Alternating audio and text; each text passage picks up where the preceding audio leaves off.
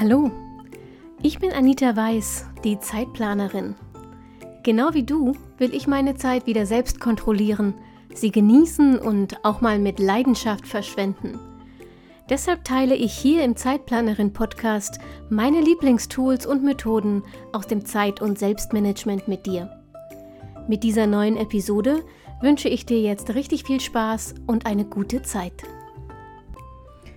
Hallo und herzlich willkommen zur aktuellen Episode vom Zeitplanerin Podcast. Es ist der ungefähr 620. Versuch, das zu sagen. Und wenn der nichts wird, dann kriegt ihr diese Folge mit nichts weiter als dem Info und diesem Mini-Rand hier, weil dann habe ich keine Lust mehr. Ich habe vorhin die Einstellung meines Mikros verändern müssen wegen einer Zoom-Konferenz. Und seitdem versuche ich händeringend die Einstellung wiederherzustellen, die ich ursprünglich hatte für die Tonqualität, die ich will.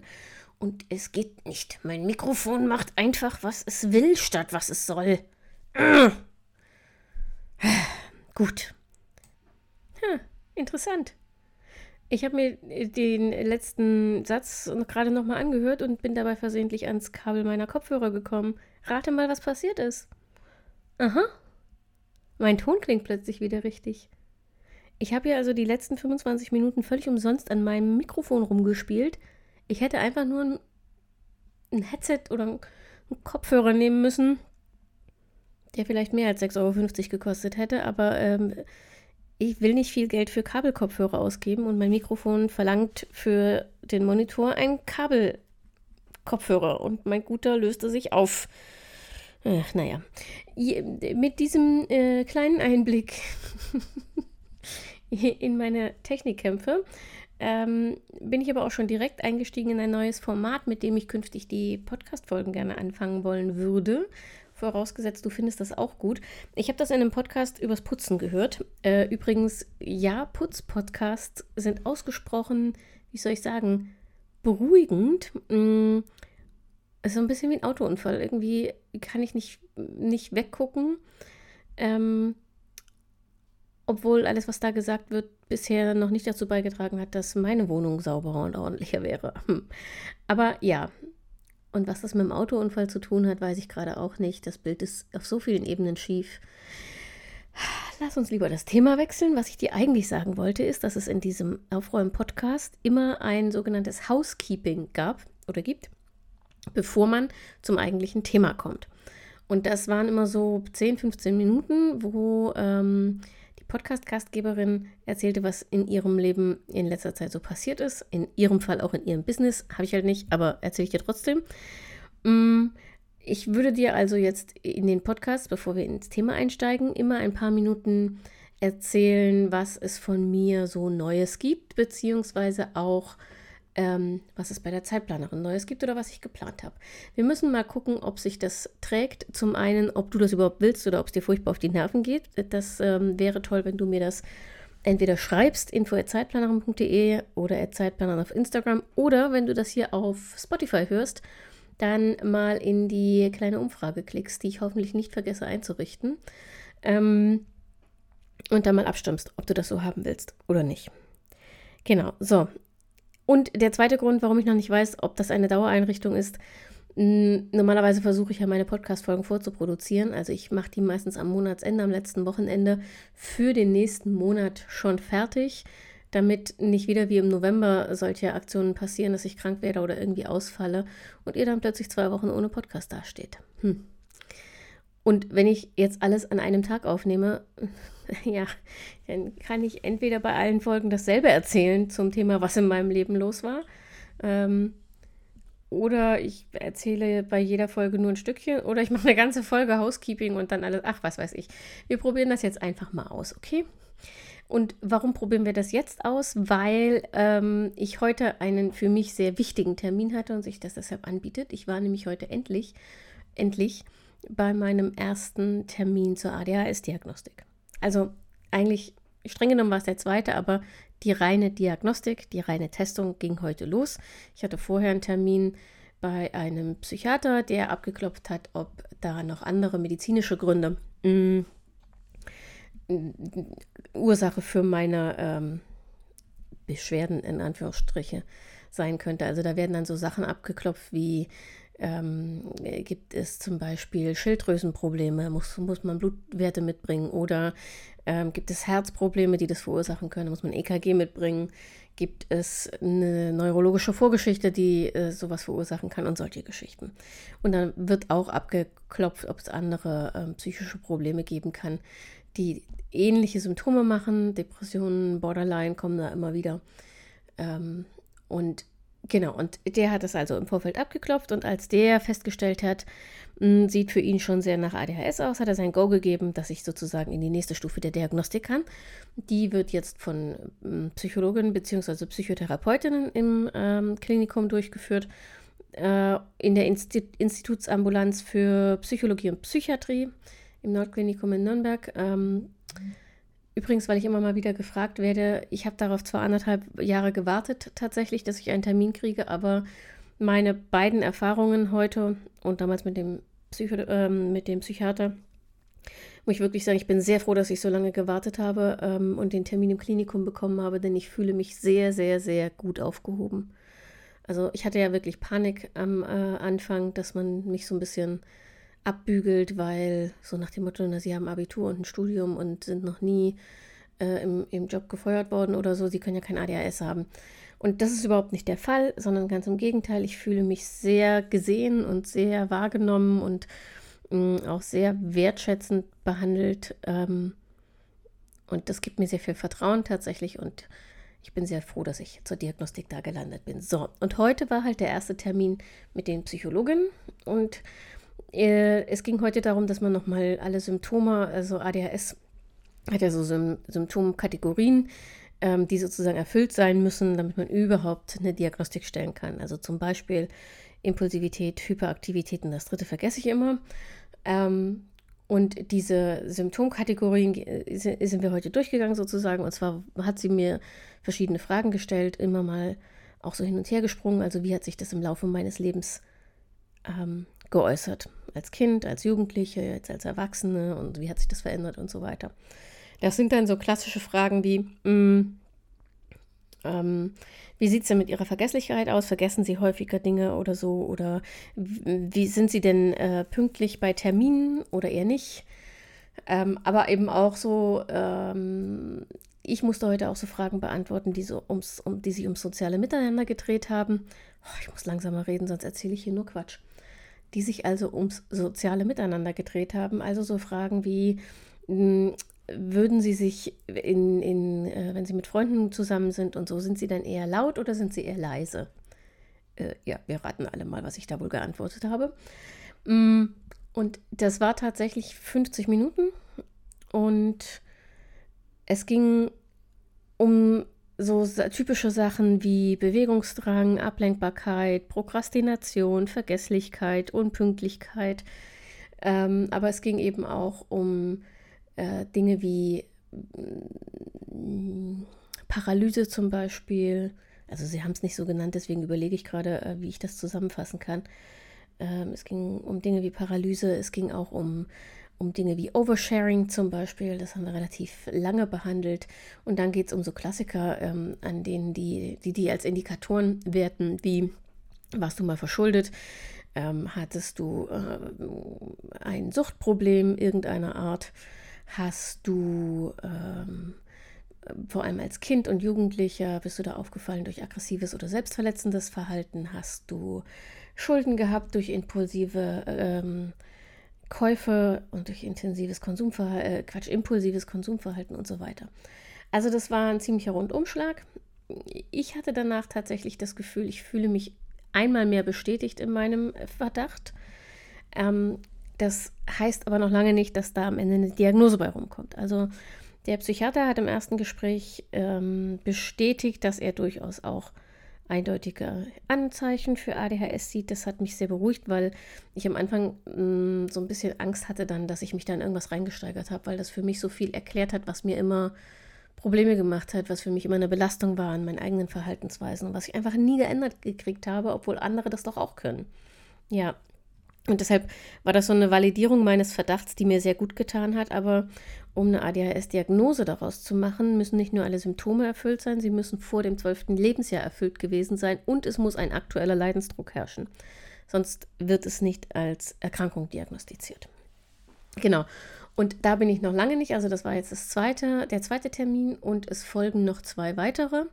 Ich habe heute ähm, mehrere Fragebögen mitbekommen, ein, diverse Fragebögen für mich selbst, also betroffene Fragebögen, aber auch einen, den meine Eltern ausfüllen sollen. Ähm, da geht es um meine Kindheit, wie sich das da geäußert hat, und auch einen für meinen Partner oder Bezugspersonen halt, die mich jetzt als Erwachsene kennen und da zu den Symptomen was erzählen sollen. Und die bringe ich beim nächsten Mal mit. Die werden da aber noch nicht ausgewertet, sondern die gebe ich nur ab.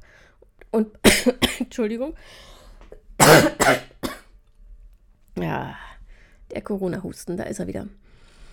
Hm, was wollte ich sagen? Ach so, beim nächsten Mal gebe ich die ähm, Fragebögen nur ab und muss aber dann dort noch nicht darüber reden, sondern dann steht erstmal, stehen Computertests an. Ich kann mir darunter selber noch nicht viel vorstellen. Sie sagt, es sind Tests, mit denen man ähm, die Aufmerksamkeit testet, aber es geht vor allem darum, Muster zu erkennen und ich sollte mich da nicht verrückt machen, man könne sich darauf nicht vorbereiten. Schauen wir mal. Da habe ich tatsächlich so ein bisschen Angst vor, weil ähm, unter Druck, also unter so einer Prüfungssituation, bin ich meistens hochfokussiert. Also nichts mehr mit der üblichen Ablenkbarkeit und Prokrastination und so. Da kann ich nur hoffen, dass das lange genug dauert, dass sich dieser, ähm, dieser Hyperfokus ähm, ab, abnutzt sozusagen im Laufe der Testung, damit wir ein realistisches Bild kriegen. Schauen wir mal. Genau, und dann gibt es einen äh, letzten abschließenden Termin. Da wird alles nochmal zusammengefasst und da werden dann auch die Fragebögen besprochen. Und ähm, alle Untersuchungen und, und Gespräche werden ausgewertet und da bekomme ich dann hoffentlich meine Diagnose oder eben auch nicht. So, und das wird aber alles noch dauern. Hm, also jetzt aus meiner Perspektive noch dauern, wenn du das hier hörst. Warte mal, was habe ich denn geplant? Wann hörst du denn diese Folge? Am 5. 5. Februar. Ja, wenn du das hörst, dann ist es, sind es noch anderthalb Wochen bis zu meinem letzten Termin. Mhm am Valentinstag. Schauen wir mal. Ähm, äh, wenn du auf dem Laufenden gehalten werden möchtest, und zwar schneller als ich das tun kann mit vorgeplanten und vorproduzierten Podcasts, dann schau bei Instagram vorbei. Da werde ich dich in den Stories zeitnah auf dem Laufenden halten. Genau, das ist hier passiert und ansonsten ähm, passiert auch einiges bei der Zeitplanerin, aber das ist nicht so fürchterlich neu, das kennst du alles schon. Ähm, es gibt das Magazin mit neuen Themen und da kannst du mir, also das äh, letzte Magazin ist jetzt vor ziemlich genau einer Woche erschienen, naja, vor einer halben. Aber du kannst mir gerne jetzt noch Themenwünsche einreichen für Februar. Ich gehe diese und nächste Woche in die Planung fürs Februar-Magazin. Und ähm, ja, wenn du magst, schreib mir gerne, was du ähm, gerne mal im Magazin sehen wollen würdest. Mm. Und ansonsten überlege ich im Moment, wie man äh, oder ob ich nicht auf Instagram mal wieder live gehen wollen würde.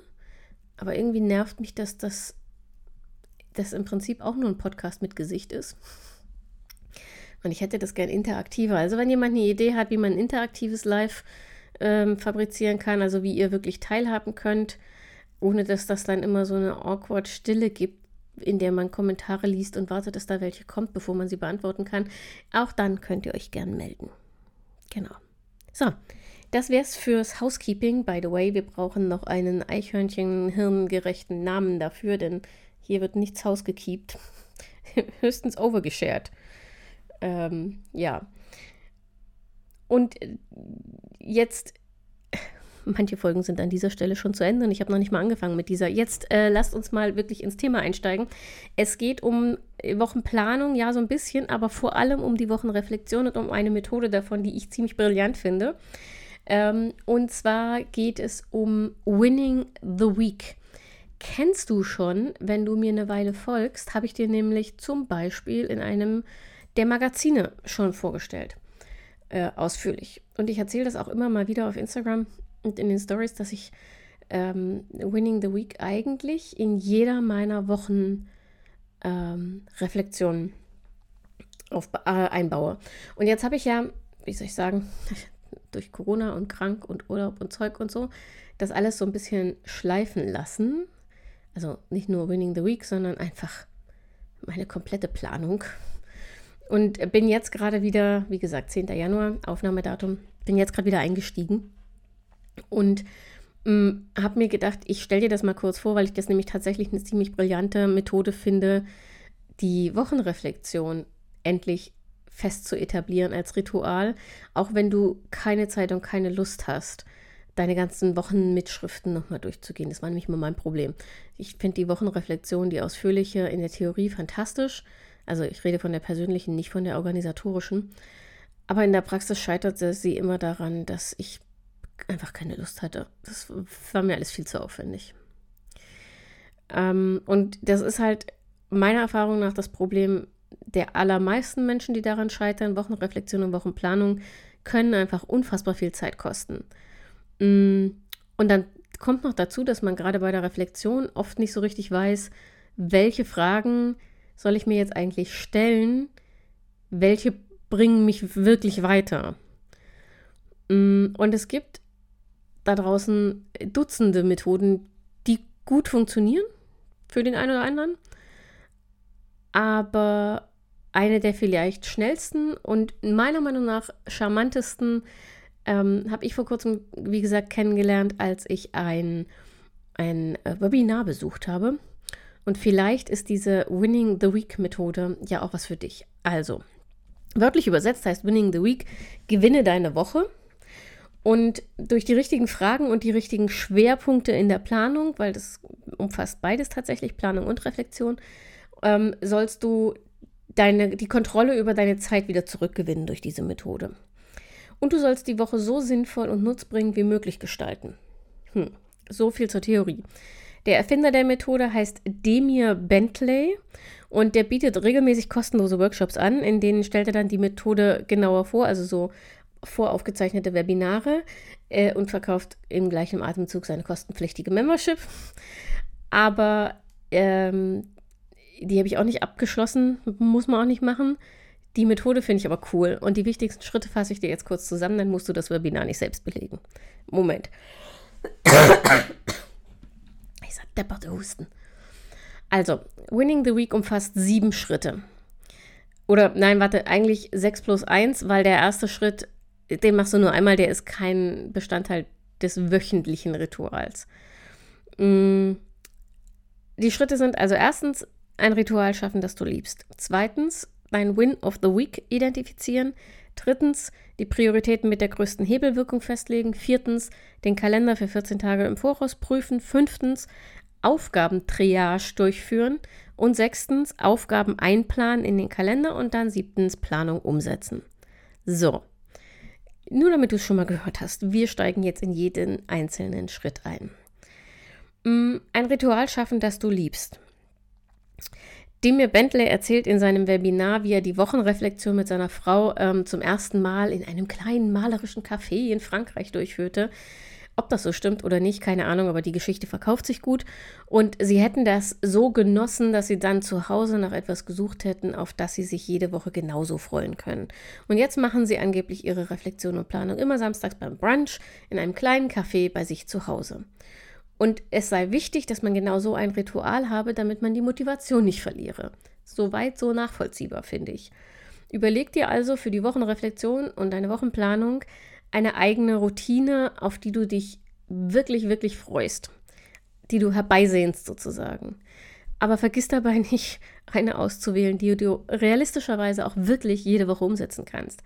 Also ja, es ist vielleicht eine schöne Vorstellung für dich, jeden Samstag zwei Stunden ins Café zu gehen und ganz für dich in Ruhe zu planen. Wenn du aber zwei Kinder, einen Mann, Haustiere und ein Haus hast, dann ist die Wahrscheinlichkeit nicht sehr groß, dass du das jeden Samstag umgesetzt bekommst, vermute ich. Also fang klein an und überleg dir ein, in kleinerem Rahmen ein Ritual, mit dem du deine Wochenplanung und Wochenreflexion machen kannst, auf das du dich tatsächlich freust. Und wenn es nur ähm, weiß ich nicht, wenn es nur die Tatsache ist, dass du Sonntagabend für dich alleine eine Kerze anzündest und ähm, eine bestimmte Sorte Tee trinkst, die du nur bei dieser Wochenreflexion trinkst. Also du, du musst da nicht super groß und fancy denken, aber schaff dir ein, ein motivierendes Ritual. Okay? So, und dann steigen wir tatsächlich ein in die Methode. Erster Punkt, identifiziere deinen Win of the Week, also den Gewinn der Woche. Ähm, das geht folgendermaßen. Schau dir die vergangene Woche an.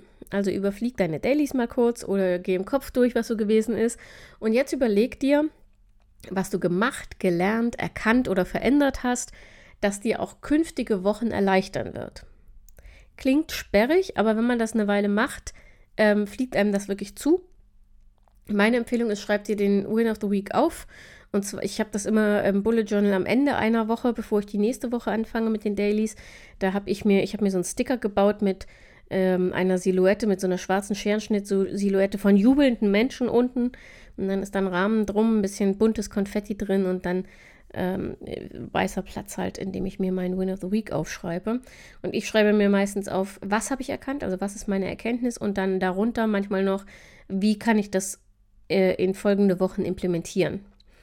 Ist aber nicht schlimm, wenn du das nicht direkt schaffst, das zu implementieren, denn das Coole ist tatsächlich, dass du auf diese Weise, wenn du es dir so aufschreibst und wenn du dir halt ähm, ein Symbol oder einen Kasten, so wie ich, oder ein Bild dazu machst, das immer dasselbe ist, findest du es sehr schnell wieder. Und wenn du das so notierst, kannst du die Wochen dann irgendwann am Ende des Monats, am Ende des Quartals, am Ende des Jahres durchgehen und nur ganz schnell deine Win of the Weeks äh, für diesen größeren Zeitraum zusammenfassen und lesen. Und du wirst die größtenteils wieder vergessen haben, weil das nämlich meistens totale Kleinigkeiten sind, die für dich aber im Gefühl der Woche einen Riesenunterschied gemacht haben. Also, Win of the Week identifizieren, erster und vielleicht wichtigster Schritt, jedenfalls für, die, für den Reflexionsteil. Denn jetzt, Moment. oh, verdammte Hölle.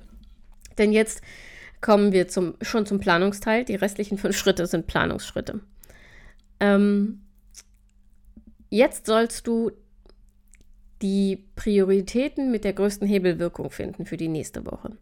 Dazu musst du dir erstmal überlegen, welche Projekte, Aufgaben, Ideen, Vorhaben und so weiter du gerade auf dem Tisch hast. Ähm, schreibst dir auf, Braindump, klassische äh, Variante, kennst du alles schon. Und dann entscheidest du, welche davon, also welche dieser Projekte, Aufgaben, Ideen, Vorhaben, was auch immer, die größte Hebelwirkung haben. Also welche dich am schnellsten oder effektivsten deinen Zielen näher bringt. Mm, und dann schreib dir auf, also die kannst du markieren im Braindump, einfach nur ein Kreuz in, in ein Sternchen davor oder rot markieren oder wie auch immer. Und jetzt schreibst du dir auf, welche konkreten Aufgaben sich hinter diesen Prioritäten für die kommende Woche verbergen. Also du brichst sie sozusagen einfach runter aus einem Projekt, einem Ziel, einem Vorhaben auf konkrete nächste Schritte. Kennst du auch schon. Ähm, einfach erstmal nur aufschreiben. Kannst du dir auf einen Schmierzettel schreiben, wird erst im vorletzten Schritt wichtig. Jetzt kümmern wir uns erstmal um Termine, nämlich um den Kalender. Und den sollst du dir, das ist das Besondere bei, Win of, äh, bei Winning the Week, du sollst dir deinen Kalender nicht nur für die nächste Woche angucken, die du planst, sondern für die nächsten 14 Tage. Weil wir jetzt besonders darauf achten, ob es irgendwo ungewollte Überschneidungen gibt. Hm, Beispiel, Du hast zum Beispiel zugesagt, einen Kuchen für den Kuchenbazar in der Schule deiner Kinder zu backen und stellst jetzt aber fest, dass du am selben Tag eine wichtige Präsentation in der Arbeit halten musst oder vielleicht sogar auf Geschäftsreise bist und dass deshalb alles überhaupt nicht ausgeht zeitlich. Oder du hast ähm, die Geburtstagsparty deiner Freundin im Kalender stehen und die wohnt aber eine Stunde entfernt. Und du musst aber vorher noch eine halbe Stunde mit den Katzen beim Tierarzt sein, weil die geimpft werden. Äh, geht zeitlich auch nicht aus. Und wenn du solche Überschneidungen sieben bis 14 Tage vorher bemerkst, ist das in der Regel kein Problem, die Dinge umzuorganisieren. Selbst wenn du dann einzelne Sachen absagen musst, sind Leute in der Regel nicht so sauer, wenn das mit sieben bis 14 Tagen Vorlauf passiert, als wenn du am Tag selbst einfach nicht auftauchst. Genau, und deshalb ähm, nimm dir für diesen Punkt ruhig Zeit. Der ist tatsächlich sinnvoll und notier dir auch, was du wie umorganisieren musst, damit dir das nicht wieder durchrutscht. Also nicht nur den Kalender durchgucken, feststellen, ach ja, da ist noch was und dann weiterblättern, sondern wirklich aufschreiben, was zu tun ist. Also in dem Fall auch entscheiden, welchen der überschnittenen Termine cancelst oder verschiebst oder organisierst du um. So, dann widmen wir uns wieder den Aufgaben und machen eine Aufgabentriage. Hast du schon mal von der Triage gehört, die Ärzte und Pflegepersonal ähm, im Katastrophenfall oder in Kriegsgebieten durchführen? Das geht folgendermaßen. Sie teilen die Patienten dabei in drei Kategorien ein. Erstens in diejenigen, die auch ohne sofortige medizinische Hilfe überleben. Zweitens diejenigen, die auch mit sofortiger medizinischer Hilfe höchstwahrscheinlich sterben werden. Und drittens diejenigen, die hohe Überlebenschancen haben, wenn sie sofort behandelt werden. Und um diese dritte Kategorie kümmern sich die Mediziner dann zuerst. Das macht man immer dann, wenn man keine Chance hat, allen, ähm, allen Verletzten gleichzeitig rechtzeitig zu helfen, weil es einfach zu viele sind. So, bei deiner Wochenplanung geht es jetzt zum Glück meistens jedenfalls nicht um Leben und Tod. Trotzdem sollst du mit deinen äh, Aufgaben ähnlich streng umgehen. Schau dir also an, was auf deiner Liste für die kommende Woche steht. Wir haben ja vorhin Prioritäten runtergebrochen, aber auch eine Million andere Sachen aufgeschrieben. Braindump. Hm? Schau dir an, was da an Aufgaben draufsteht. Und jetzt versuch mal, ob du Aufgaben zusammenfassen kannst. Ähm, also zum Beispiel, mh, hm, sagen wir mal, das ist immer am einfachsten zu erklären mit erledigen. Du hast da drauf, du musst zur Post, du musst ähm, Briefumschläge im Schreibwarenladen kaufen. Ja, kann man aber Post, ja, egal. Ähm, und du musst Schuhe zum Schuster bringen. Und dann macht es Sinn, dass, nicht, dass du nicht montags zum Schreibwarengeschäft fährst, Dienstag zur Post und Mittwoch zum Schuster, sondern dass du dir das irgendwie zusammenfasst und überlegst, okay, an welchem Tag habe ich zwei Stunden Zeit und wie lege ich meinen Weg geschickterweise, um ähm, das miteinander so zu verbinden, dass es mich wenig, äh, möglichst wenig Zeit frisst. So. Wenn du überlegt hast, kannst du Aufgaben zusammenfassen, überlegst du, gibt es Aufgaben, die du delegieren oder streichen kannst. Delegieren klingt immer so äh, businesslike, aber man kann übrigens auch private Familienaufgaben delegieren. An Kinder, Männer, Frauen, Mütter, Väter, Onkel, Tanten, Freunde, keine Ahnung.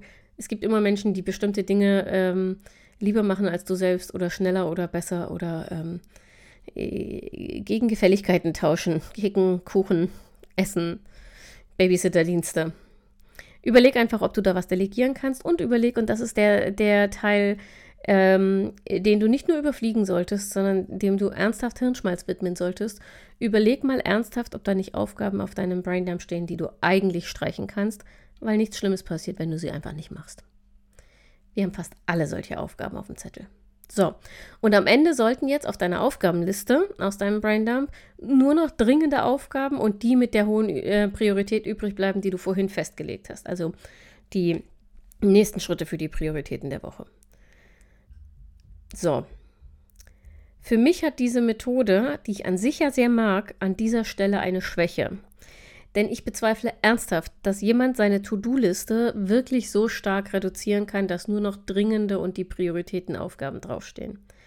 Wir haben alle Aufgaben auf dem Zettel, die für uns persönlich keine hohe Priorität haben und auch nicht furchtbar dringend sind, für Menschen, die uns wichtig sind oder von denen wir oder die von uns abhängig sind, also Chefs, Familienmitglieder und so, aber vielleicht schon.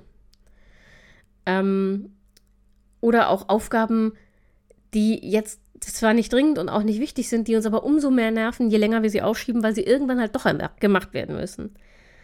Trotzdem hilft mir die Idee mit der Triage, also vor allem vor dem Hintergrund, dass ich halt weiß, was das eigentlich ist, mit einem neuen Blick auf meiner To-Do-Liste zu gucken, weil ich nochmal viel strenger bei der Bewertung der Aufgaben bin. Und das schadet tatsächlich nicht. Du kannst so viel leichter die Aufgaben erkennen, die tatsächlich unnötig oder zumindest delegierbar sind. Und das verschafft dir ähm, langfristig gesehen wertvolle freie Zeit. So, vorletzter Schritt. Jetzt planen wir die Aufgaben ein. Mm, und Demir Bentley empfiehlt tatsächlich, die Aufgaben in deinen Kalender einzutragen und zwar genau in folgender Reihenfolge. Zuerst trägst du die guten Sachen ein. Also alles, worauf du dich freust, was dir gut tut. Vorhaben mit Freunden, Me-Time, Auszeiten, Sport und so weiter. Das kommt als allererstes in deinen Kalender. Als zweites trägst du die Prioritätenaufgaben ein, also die mit der größten Hebelwirkung, die du vorhin definiert hast. Mm, diese solltest du dir möglichst gleich für den Wochenanfang einplanen, um zu garantieren, dass du sie wirklich erledigst, auch wenn es hektisch wird am Ende der Woche oder so. Also, die guten Sachen, die Prioritätenaufgaben. Als drittes trägst du dir Pufferzeiten in den Kalender ein. Und das meint bewusst flexible Zeiten, die du jetzt nicht fix verplanst. Die sind aber jetzt nicht einfach nur so zum ähm, wie soll ich sagen, das sind keine Pausenzeiten, die kannst du extra einplanen.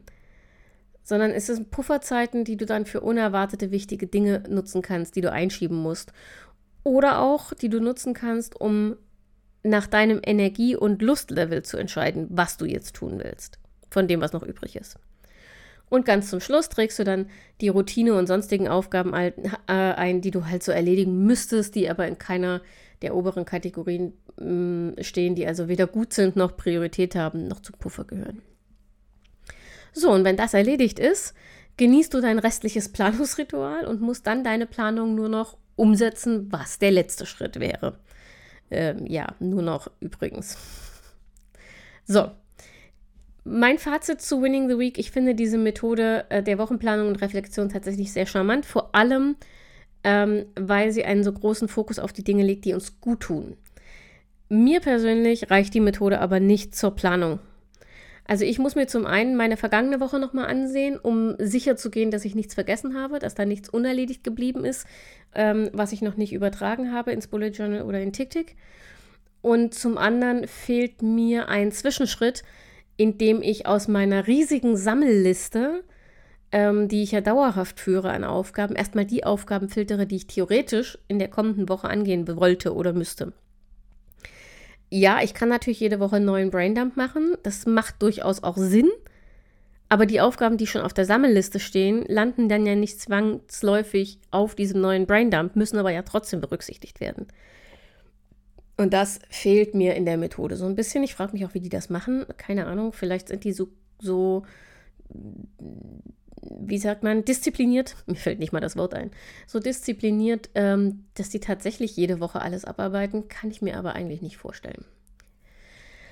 Naja, also jedenfalls, das sind so ein bisschen meine Schmerzpunkte und deshalb ähm, arbeite ich momentan noch daran, mir eine eigene Variante dieser Methode aufzubauen, indem ich im Wesentlichen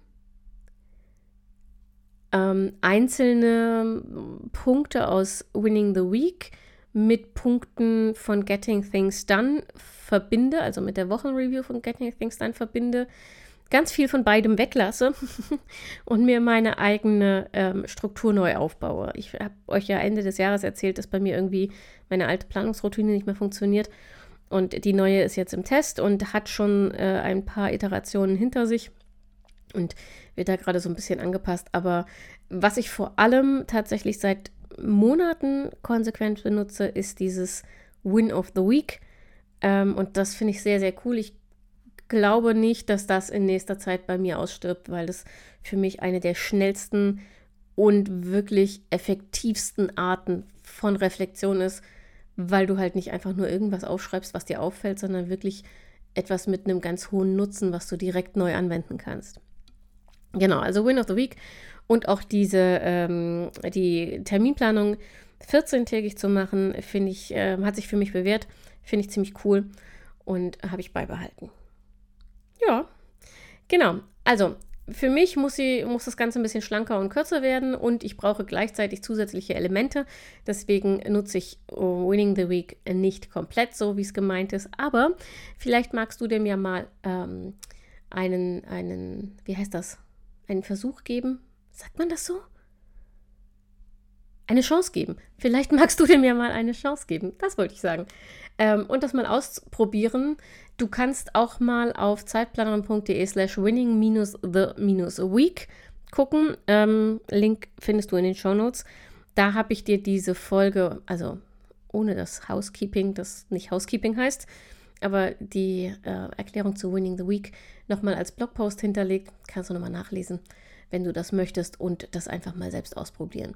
Und wenn du das gemacht hast, ähm, dann kannst du gerne mal auf Instagram vorbeischauen, denn da gibt es wie jede Woche einen Post, der diese Podcast-Episode nochmal zusammenfasst, ganz kurz, und unter dem ihr euch gerne austauschen dürft, was eure Erfahrungen sind, wie ihr die Methode vielleicht auch für euch angepasst habt.